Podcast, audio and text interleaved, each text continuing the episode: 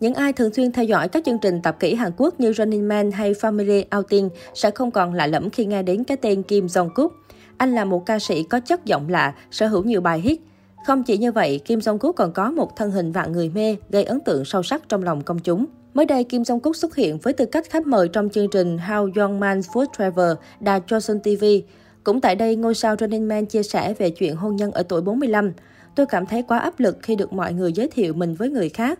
Tôi cảm thấy thoải mái hơn khi gặp người kia một cách tự nhiên, nhưng vì tôi đã có tuổi nên tôi phải thận trọng hơn. Sau cùng anh bày tỏ, có thể đông lạnh tinh trùng của mình, tôi đang nghiêm túc xem xét chuyện này. Không chỉ nổi tiếng tại Hàn Quốc, Kim Jong-kook còn sở hữu một lượng fan hùng hậu ở Việt Nam. Còn nhớ vào năm 2018, Kim Jong-kook và Haha từng đến Việt Nam để ghi hình chương trình Big Picture với mùa đặc biệt. Thời điểm đó, cả hai nữ ca sĩ Việt là Mỹ Tâm, Tóc Tiên cũng trở thành khách mời trong chương trình này. Hai ngôi sao Running Man khi đó đã từng có kỷ niệm nhớ đời khi quay show tại đất nước hình chữ S. Cụ thể, trong chuyến đi khảo sát thực tế tại bờ biển Vũng Tàu cho việc kinh doanh resort, Kim Song Cúc và Ha Ha đã ôm giấc mộng trở thành phú ông bất động sản Việt Nam và ngồi chờ trong xe buýt để di chuyển đến địa điểm tiếp theo. Thế nhưng bất ngờ cả hai cùng toàn bộ ekip của chương trình đã bị lực lượng chức năng địa phương cho dừng xe. Khi đó tất cả đều hoang mang lo lắng tột độ vì nghe điều phối viên người Việt Nam trong đoàn thông báo nơi chúng ta đang ghi hình có dính líu đến một vụ lừa đảo.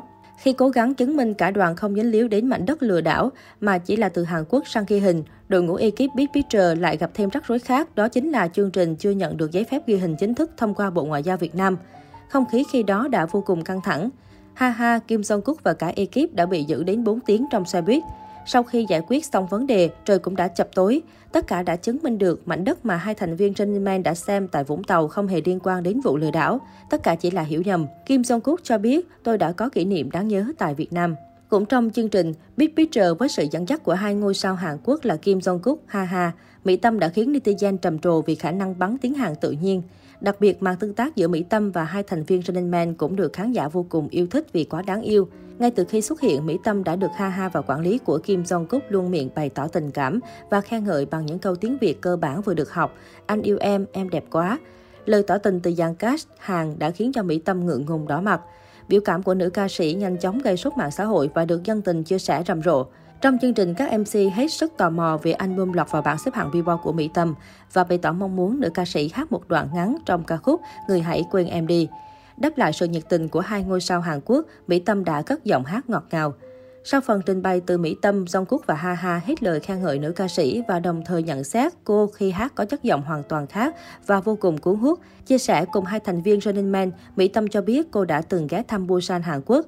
Ha Ha lập tức so sánh Busan và Đà Nẵng, thành phố rất đẹp ở Việt Nam. Tuy nhiên, Jungkook cho biết mình chưa có cơ hội đến thăm thành phố này. Ngay đến đây, Mỹ Tâm đã lập tức đổi thái độ, nghiến răng trách móc.